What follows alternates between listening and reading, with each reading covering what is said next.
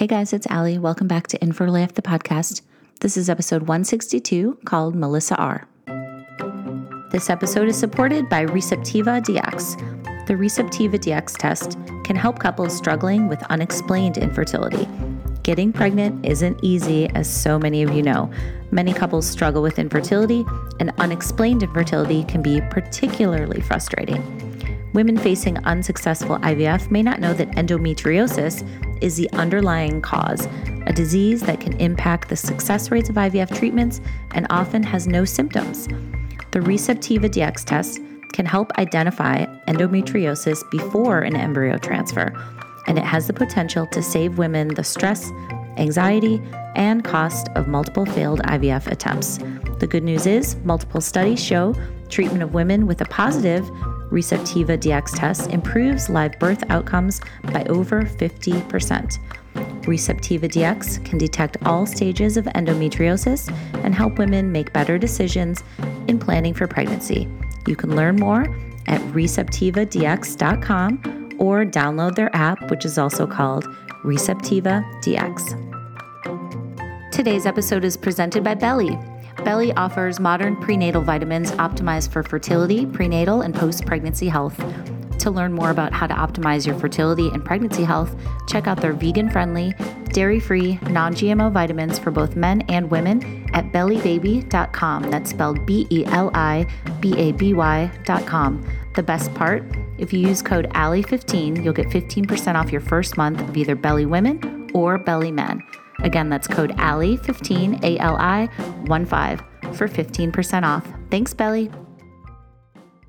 All right, guys. So today I am talking to Melissa R., who is the founder of True Warrior Jewelry, and she's going to tell us about the healing properties of crystals and the jewelry that she makes for infertility warriors. But she's also going to tell us about her story, which is a lot about endometriosis, which is appropriate because it is still March and it is Endometriosis Awareness Month. So, Melissa's going to tell us all about the multiple surgeries she had to clear out the endo, several rounds of IVF, what was going on with her relationship with her husband, and then how she ended up with her two babies. So, definitely check out her stuff at truewarriorjewelry.com. And without further ado, this is Melissa's infertility story.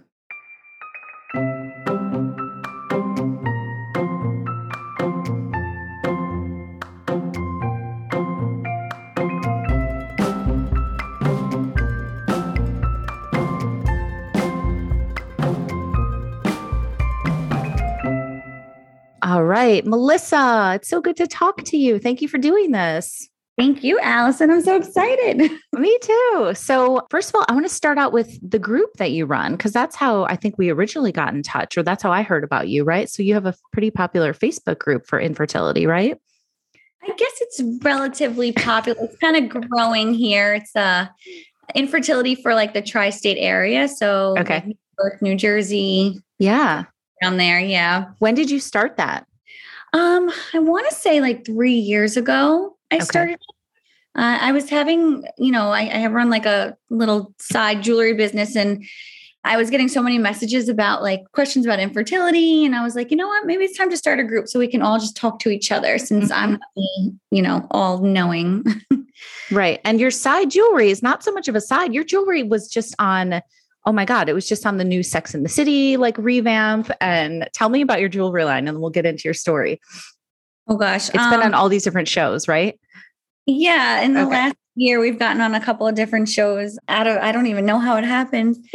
um, so I, I run or I own a, a, handmade healing jewelry business. So I make jewelry using um, ethically sourced crystals and gemstones that are said to have like these healing properties. Mm-hmm. That's my little my little side gig. I love it. So how did you come up with that? And have you always like designed jewelry or how did you know how to do it? No, so it actually infertility is what got me started with my jewelry business. I was, you my story is super long, but um, when I was going through fertility treatment, I wasn't getting pregnant, nothing was working, and I'm also a yoga teacher, so I knew a little bit about like holistic healing and crystals. So I did some research and I found that crystals have these healing properties, and I I bought um, the two most popular ones for infertility, which are rose quartz and moonstone. And I made myself a bracelet. And then during that round of IVF where I wore my bracelet, I got pregnant. And not at all whatsoever saying that my bracelet is what got me pregnant. Mm-hmm. but I will say having like some positive energy and something else to believe in helps. And so I, I was just making jewelry for myself, for my friends that were going through fertility treatment. And I just realized I, I loved it. And I just kept learning and teaching yeah. myself things. And that's sort of how it started. It's super cool. So for anybody listening, it's true underscore warrior underscore jewelry on Instagram. Definitely go check it out. So tell me about, so you said it was rose quartz and what was the other one that, are the and infertility? Yeah. Moonstone. What is it? Moonstone? Mm-hmm. Okay, yeah. so rose quartz and moonstone. What is it about those? I know nothing about crystals. So, what is it about those two things that are supposed to be good for infertility?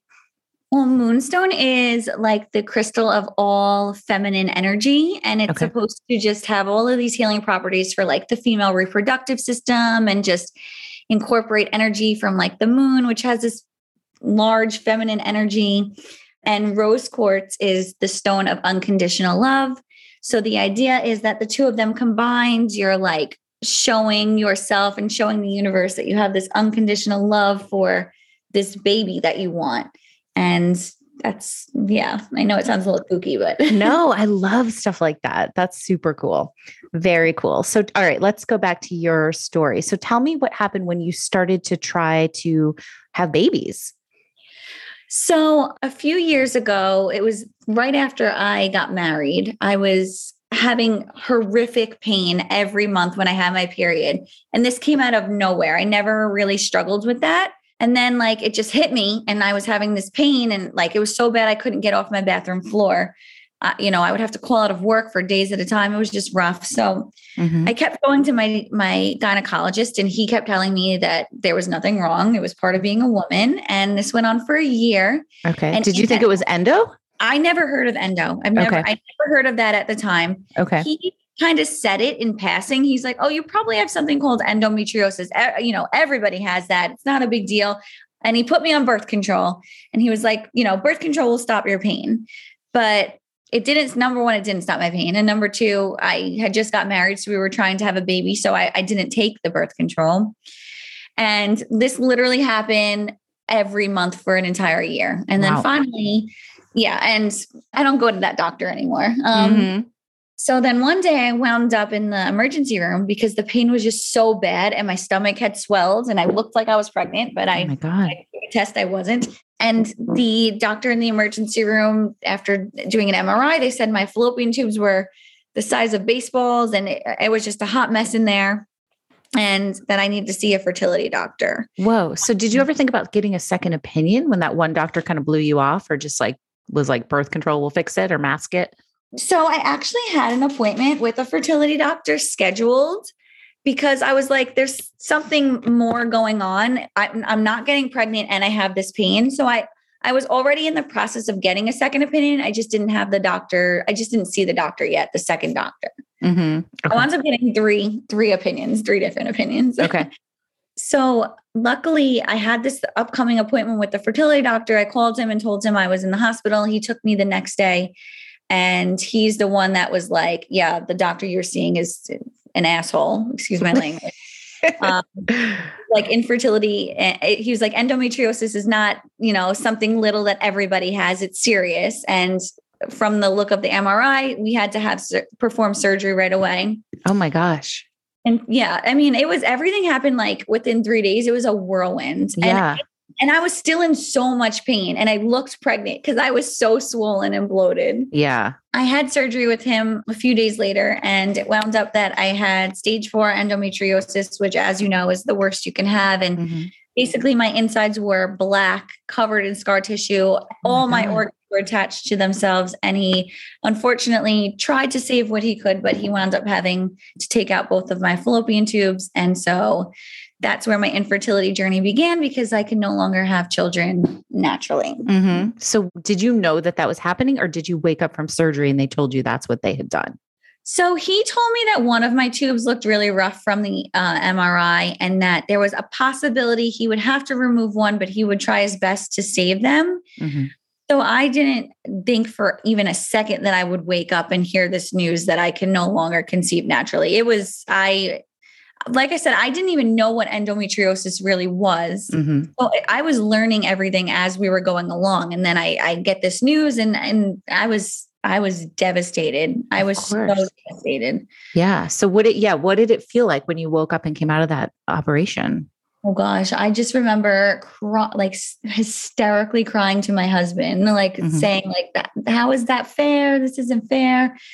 And once the doctor showed me the pictures of what everything looked like and he showed me what uh, healthy is compared to what mine was, I realized that he made the decision to help me. You know, he wasn't doing it to hurt me. Mm-hmm. It, it, needed to be done. So, I mean, but it, it, took a while to come to terms with it. Right. And okay. So then what did they tell you in terms of next steps regarding having children? So, uh, like this was all like i said so new to me and i i've heard of ivf but i never really knew what it was mm-hmm. so he told me that i had this other option well not i had my only option of getting pregnant other than like surrogacy or adoption was ivf and you know I was so confused because, you know, you go on Google right away when you hear whatever you hear and you just read a thousand things and you have no idea what anything means. Right. So it was a lot to take in, but I was just happy that I had the option of of conceiving and being mm-hmm. able to carry my own baby. Like just having that option was all I needed to hear really. Mm-hmm. And what were the what were the steps that you had to go through? Like what kind of treatment plan did they give you? So I had multiple surgeries um, just to kind of clear out all the endometriosis 1st mm-hmm. And then there was the dozens upon dozens of needles. Mm-hmm. and then with the injections that I was giving myself, I was also supposed to take this pill. And now I I cannot remember for the life of me the name of the pill, but um the first time I ever took the pill, the injections were, I mean, they they weren't fun by any means. Like I was bruised from top to bottom everywhere. I gave myself the injections because my husband was too, you know, like queasy and, mm-hmm. and do it. And I felt better doing it myself. But the injections weren't like horrible. But the the pill, whatever it was, um, the first time I took it, I went out that night to uh, I want to say like a um, an anniversary party, something like a fancy party. And driving home, I started seeing fireworks like out of the corners of my eyes. Okay. And, like, I knew something was wrong. And I immediately like emailed the doctor and he said, Oh, that's a side effect from this pill. So I had to stop taking that right away.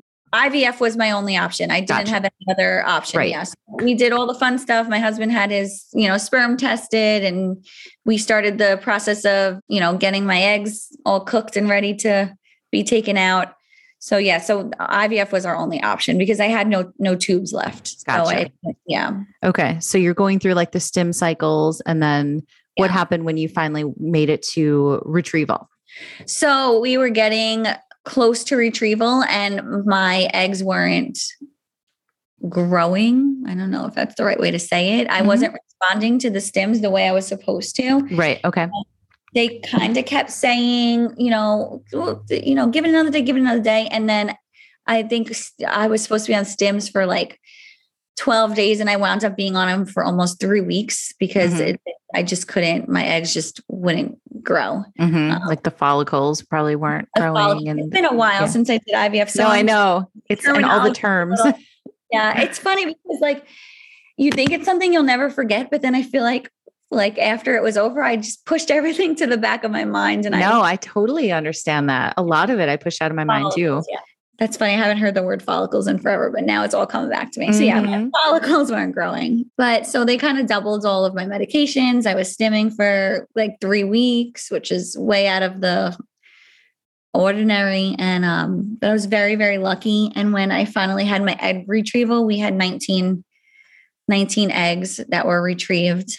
And out of those 19, uh, I believe 14 made them to like the final blast. Mm-hmm. And then we wound up doing um, the genetic testing. So in total, after genetic testing, we had nine nine healthy embryos. Wow, that's a lot. Yeah, okay. Very, very, very lucky. Yes. Yeah. The doctor was even shocked because, you know, it was taking right. so long to grow them. Right. They, they were nice and healthy, thank goodness how were you doing like emotionally through all this? I always love to talk about oh, you know, the emotional side of it and the relationship and what this does to a partnership or a marriage or whatever you're in, you know, and seeing friends around you getting pregnant potentially and like what was going on with you in that in that regard.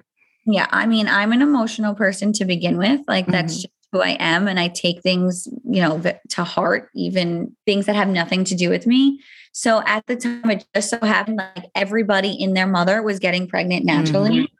And of course, you're happy for people because, you know, like you never want somebody to have to suffer the way that you're suffering. But it was just kind of like a, an extra blow to the gut because people, you know, because I kind of kept what was going on private, except for like a, um, you know, a group, you know, my family, my close friends, and then a couple of girls that I worked with because we were all going through it at the same time with the same fertility doctor. Oh, so wow yeah it was it, it worked out well in that aspect because we we had this little group and we bonded over it and we had each other to talk to. Mm-hmm. but like other people didn't know so i would have people talk to me and be like you know yeah this was an accident. We didn't we weren't even trying. And i was like oh cool. I've been trying for months. And you know you just walk in like hey you know. I know. That can be so triggering when you hear that from people. Yeah. Um, it, that was really really a hard time. Even like family members were getting pregnant and, and just kind of saying things that like I guess if you weren't going through what we went through, you wouldn't wouldn't bother you. But when you're going through it, it's like, mm-hmm.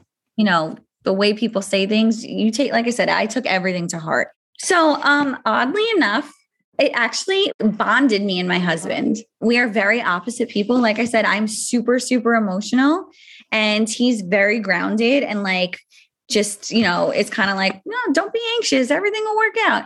So in certain situations that annoys the crap out of me. but mm-hmm. in this mm-hmm. situation, it was actually really nice because he was just kind of like that rock that was there for me when I was like going through all of this because not only does it take an emotional toll on you, but like physically, you know, you're feeling it from head to toe also. Right. So it, it did really bring us closer together. We actually documented every single time I gave myself an injection. So we also had like because he does he makes like videos and stuff like that. So it, mm-hmm. it was mm-hmm. a little project. So that's what kept him busy when I was doing all of this. Oh wow! So where did that all end up? Did you put it somewhere?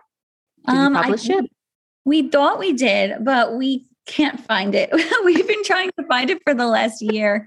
Um, yeah. So okay. He doesn't remember where he put it, but understandable. Okay. Okay. So you guys, all right. So you did the first the round. So you had nine embryos, and then what happened next? Did you do a transfer or what? Yes. So we did okay. our first transfer. Okay. And it didn't take. Okay.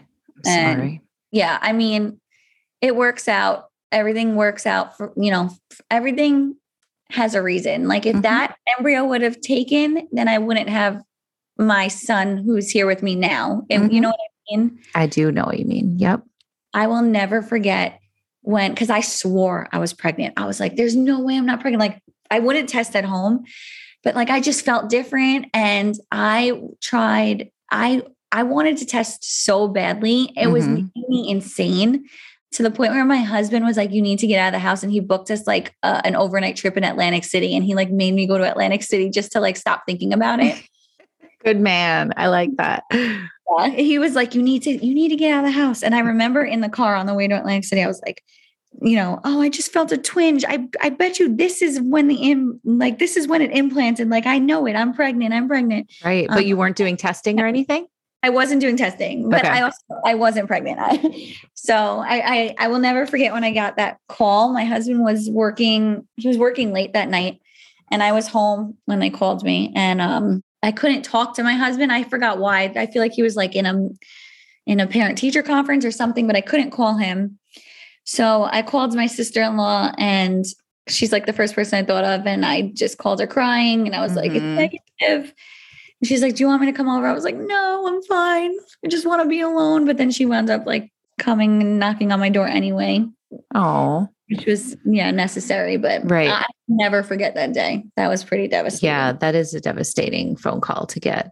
Yeah. I'm so sorry that you went through oh, that. Um, even, please. So then what happened?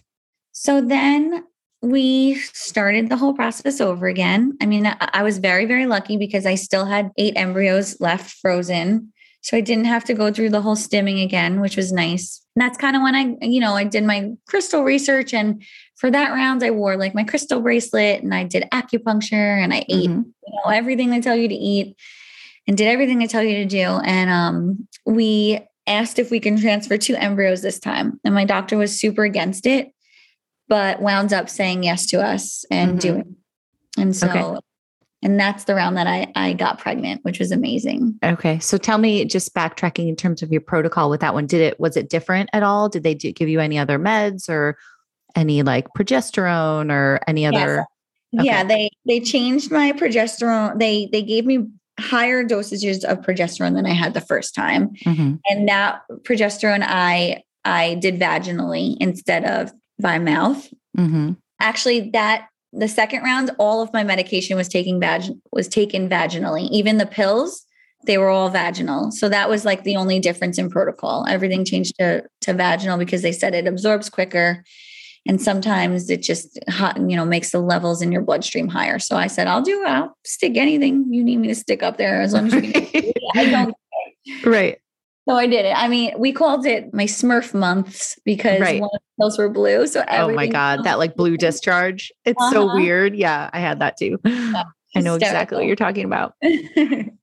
so that was like the only real change, but it, it, worked. So okay, so tell me about that. So you went through your two week wait again, transferred two embryos, and then did you you didn't test? You waited for the the blood no, test at the doctor. That time I did test. I tested okay. a lot because I was like I was like fuck this, excuse my language again, sorry. But I was like, I'm not going to wait 10 days. Like, if I'm pregnant, I'm pregnant. If I'm not, I'm not. I need to know. I can't sit here and wait. So I tested like every other day and they kept coming up negative, my home tests. Mm-hmm. So when I went for my blood work, I told the lady, I was like, well, my tests are coming back negative. So, I mean, I already know it's going to be negative. And I, I waited for the negative. I, I swore it would be negative, And then my beta came back positive. It was very low, but it came back positive and I was shocked. We didn't know at the time. We found out, you know, at the sonogram, but it wound up just being one baby took. Okay. Okay. And how did that feel to go to that appointment? Oh my God. That was when I got that phone call. I was standing upstairs in like my studio and we we were like standing when we got the call and I we, we were screaming. I was like literally jumping up and down. And my husband's like, "Stop jumping. You have a baby inside of you now. Stop." Boy, you got to calm down. So, yeah, that was that was cool. And then I ran and took like another like like test, like a, a P test or whatever. Uh-huh. And it still kept coming up negative. Oh wow. And, uh, you know, and I, we were a little scared because the, the nurse had said that my beta was very low. It was like super, it was like 26 or something. It was very, very low. Mm-hmm. So then there was the fun, you know, couple weeks where you were going every two days to make sure your beta doubled. And that mm-hmm. was, you know, the scariest time ever. Right. So was it slowly rising? Yeah, it took a while. Um, it wasn't rising the way it was supposed to in the beginning. Mm-hmm. So we were kind of told to prepare for the uh-huh. worst. But oh, then oh I don't know, this baby, he just held on. Okay. So tell me about the rest of the pregnancy. You know, we talk on here a lot about pregnancy after loss or pregnancy after infertility and how the anxiety, you know, sticks around and it's it's really yeah. it's different than if you hadn't experienced loss or infertility. So tell me about your experience. So, yes, I mean, I was anxious throughout my entire pregnancy. And it wound up being for good reasons because, well, you know, we'll get to all that fun stuff. But um, in the beginning, I had a pretty good pregnancy. I had no morning sickness, like a little nausea, nothing crazy. But because I didn't feel anything, I was so scared. Mm-hmm. Because I was like, well, I'm why am I not throwing up? why do my boobs not hurt? Why mm-hmm. is nothing happening? So anytime I didn't feel something, I would freak out. And then when I finally like I ha- I was nauseous for like a week, I want to say. But that week that I was nauseous, I was so happy. Mm-hmm. I know exactly what you mean. Because it feels like something, right? Yeah, exactly. Exactly. Like something's happening. Yeah. Right. Like I had no pregnancy symptoms for my first pregnancy other than that one week of nausea. So like that was scary. And then sonograms, you know, waiting for the sonograms and and waiting to hear that heartbeat you know the, mm-hmm. the anticipation the anxiety was just crazy and um, absolutely um, but i changed my doctor thank god from the one that told me there was nothing wrong with me. Uh huh. So I had a great doctor, but towards like the middle of my pregnancy, I started bleeding Mm. from time to time and then I started contracting. So I was in the hospital like two or three times before I went into labor with preterm con, you know contractions and Oh, I- wow.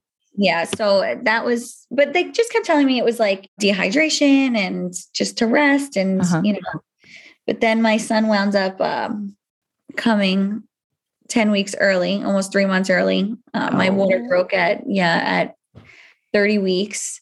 So Okay. were you every- home when that happened, or what was going on? So my husband and I both work for the the school system, Uh huh. and the mayor had just announced it was like one o'clock in the morning, and the, it, during a horrible snowstorm, and the mayor just announced that it was a snow day. So my husband's like, you know, we only have a few months before this baby comes. Let's stay up super late and watch a movie. We have no work tomorrow. I was like, yeah, let's do it. But I just Uh-huh. have to. So I get up, go pee, come back into bed, and I feel like this gush of wetness. And I was like, oh crap, I think I just peed myself. That's so weird because I just peed so much. Mm-hmm. I got up and ran to the bathroom and it wound up that my water broke. Oh my God. Yeah, Were you the scared? oh my god, it was the scariest moment of my life. It was Yeah. when I say a horrible snowstorm, it was like the worst snowstorm we had had in years. Uh huh. Three o'clock in the morning, so nothing was paved. There was like no going anywhere.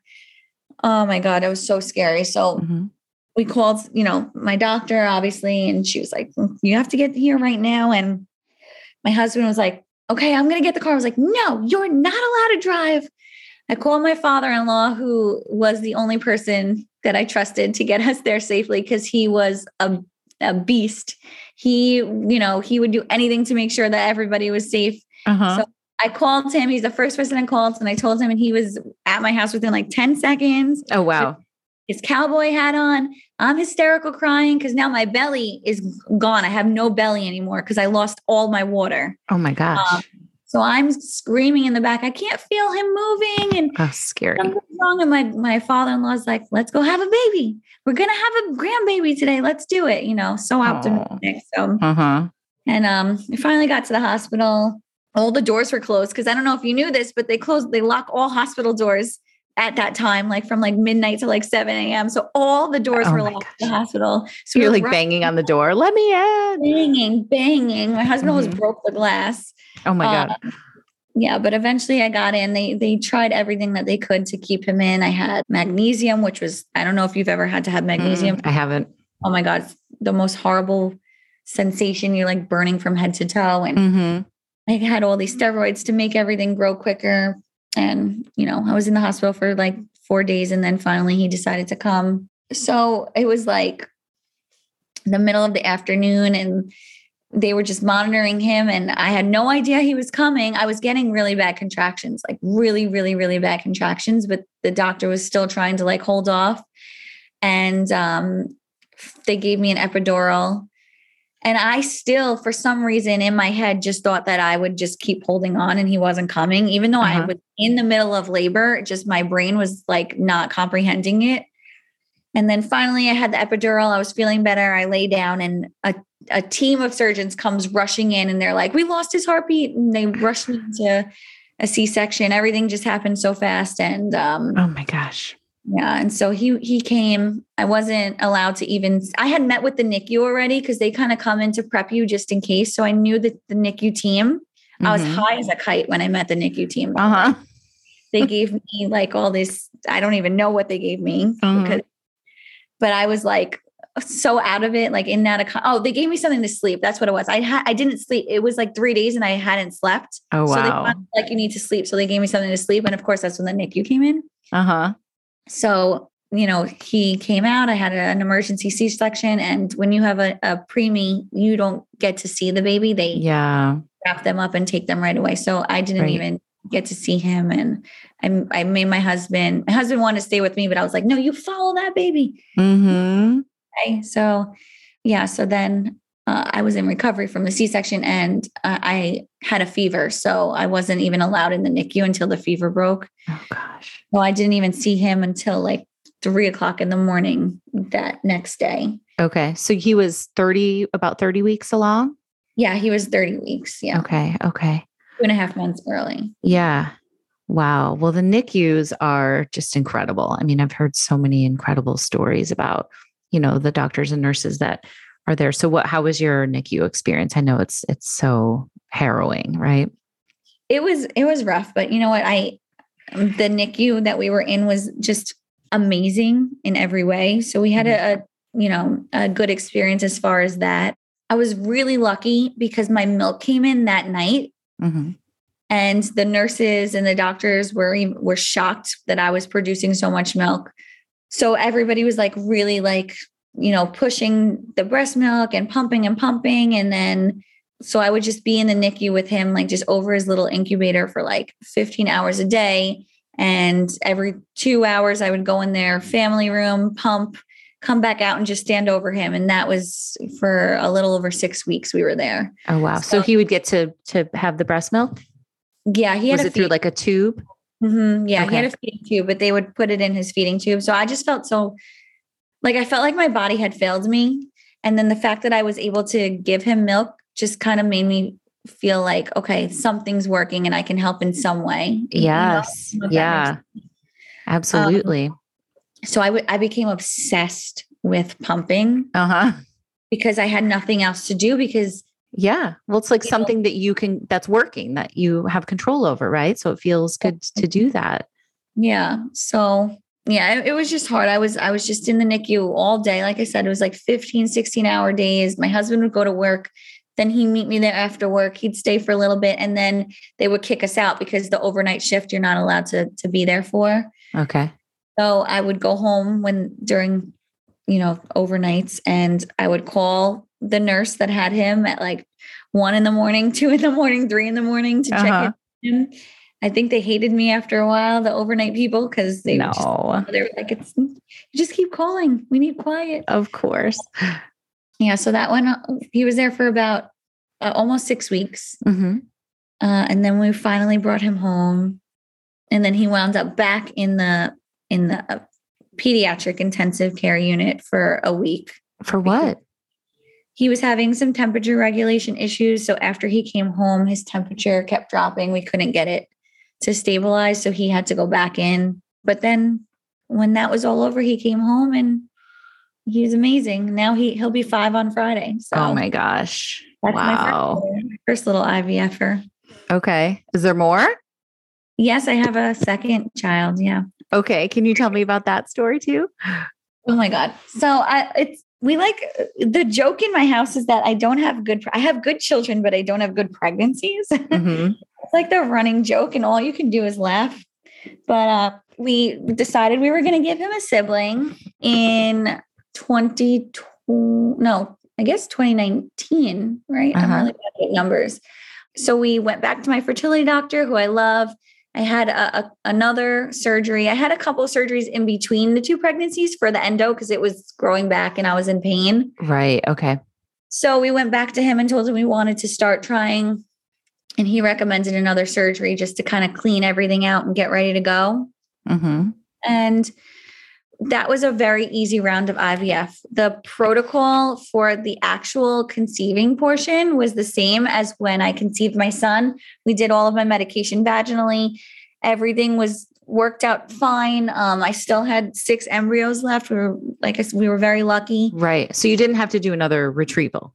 No, we didn't. Okay. We, we still just, had right. frozen. Yeah, we still had six frozen so we, you know, they asked us if we had a sex we wanted. We said, and we just want a baby. We, you mm-hmm. know, I mm-hmm. didn't care about anything as long as it was healthy. And I got pregnant that first round with her right away. Wow. wow. Yeah.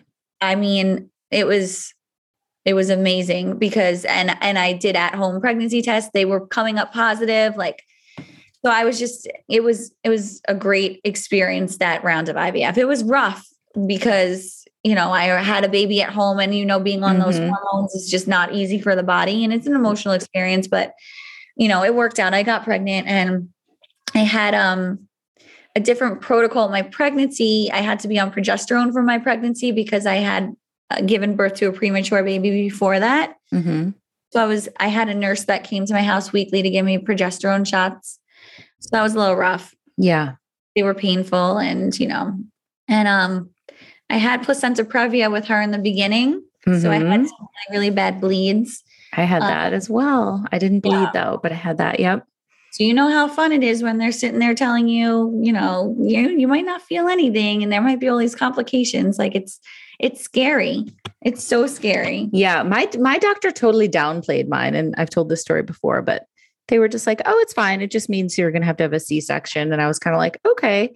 But then I, w- I remember asking one day I was like, "Wait, what would happen like if I had placenta previa when there wasn't such thing as C-section?" And my doctor's like, "Oh, both mother and baby would die." And I was yes. like, oh shit this yeah. is like way more serious than you're making it out to be.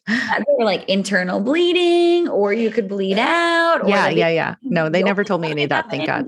Oh my God. No, I had a, a doctor who was like scaring the crap out of me. And he mm-hmm. was like, mm-hmm. this is bad. This is bad. You got to, you know. And I was seeing the high risk specialist every other, like, I want to say every other week and then eventually every week and then every other day because like i already had it was already deemed a high risk pregnancy because my first son came so early and then this one i had the placenta previa so that was fun mm-hmm. oh my god when i had the bleed i was at work and it was bad like i had bled through everything mm. and i swore i was miscarrying and it was it was so scary mm-hmm. and when i got to the hospital like you know nobody would would like give me the sonogram I don't know why. Like everybody was just rushing to do other things. I was like, somebody, please just tell me if she's okay. Because I, yes. I, knew I found out it was a girl.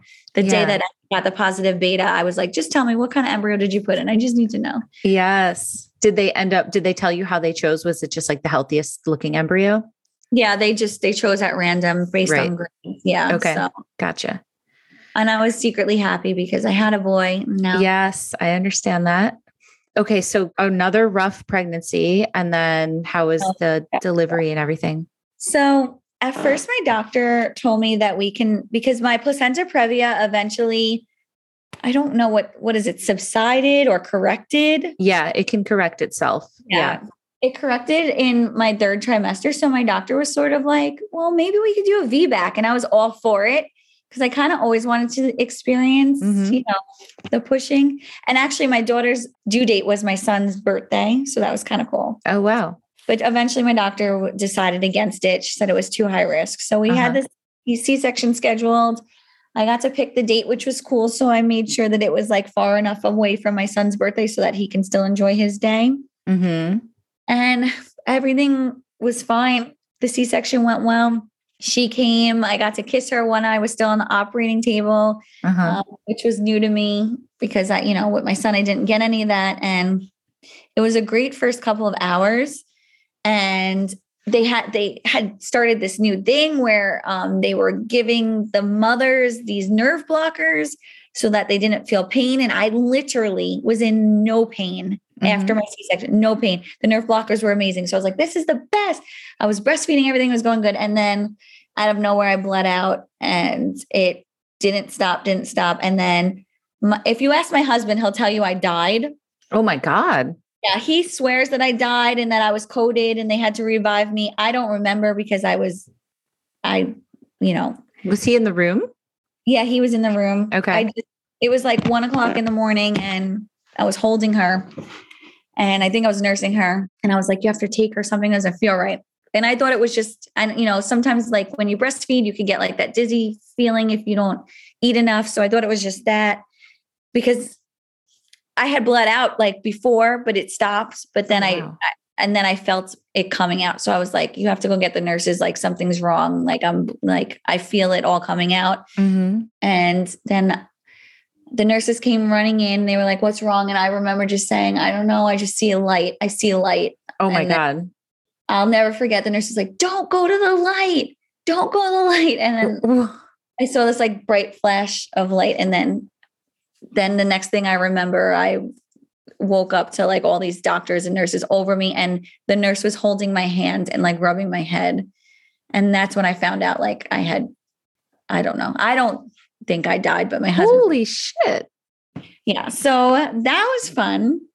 Whoa yeah, that was an experience. Um, and uh, it just didn't stop from there. It just kind of progressed. And I had multiple blood transfusions, but it, nothing was working. At one point, they shoved, I'm not exaggerating, 42 pills up my butt.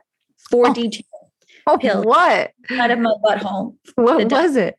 it was something to get the to to get the blood to stop, like to get you to stop bleeding. I don't know. And they they gave it to me in my lugs. It wasn't working. I took it, you know, and my you know drank ate it. It wasn't working. So the the doctor was like, "I have no choice. I'm sorry."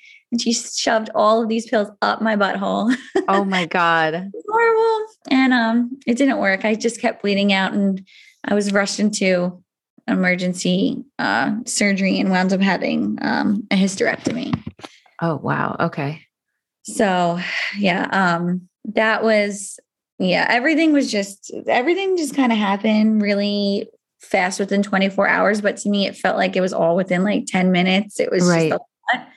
And I just remember saying, because that Pete, like you, you hear things like I don't know why, but I was like hyper, like my senses were like hyper fixated, and I was hearing people talking, and I I heard like death and dying, and is she going to make it? Like you hear, I was hearing things, and I, I just remember saying to the nurse, like, it was the, I don't know if you watched The Bachelor. Yeah. But like the season finale, like I gave birth on Monday and then all this was happening on Tuesday. So the season finale of The Bachelor was on Monday, but I didn't get to watch it. Which season is this? Who's I don't even I don't even remember. I okay. don't even remember. That's the funny part. Like, but like I, I was like throwing up, I was bleeding out, I was in and out of consciousness. And I just said to nurse, I was like, if I'm gonna die, just tell me who who they picked in The Bachelor. You just got to tell me.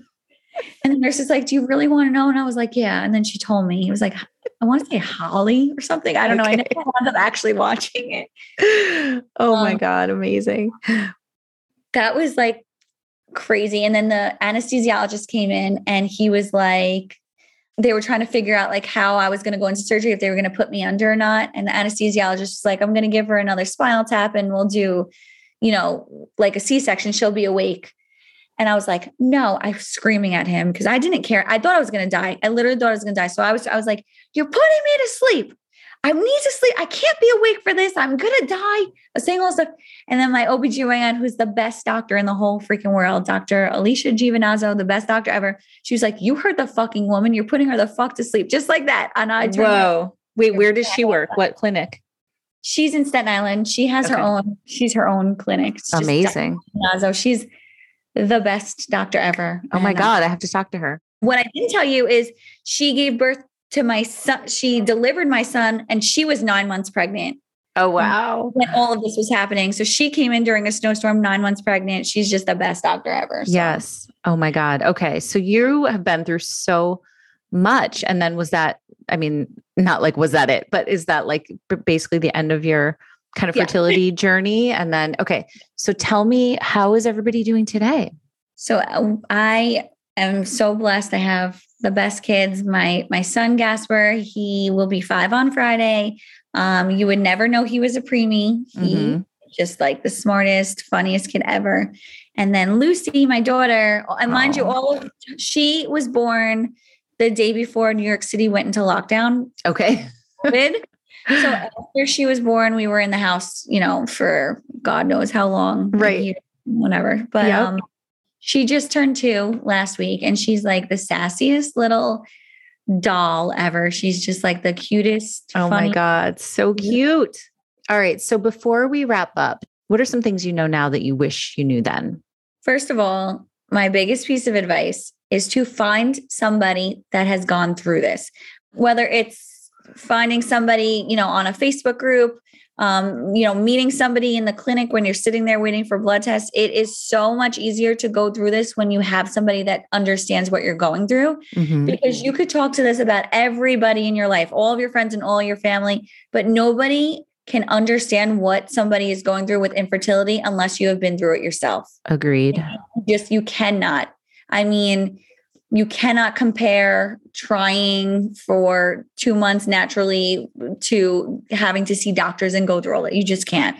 So, number one, find somebody, whether it's a stranger on the street, whatever that person you need, you need that outlet. Exactly. Find your people. And just, you know, don't give up hope. I mean, it might take years. You know, when I talk about my my story, it's I say it and it sounds like everything just happened within months, but it was, this was like years. Mm-hmm. You know what mm-hmm. I mean? Just, you know, you just be patient. That's all you can do.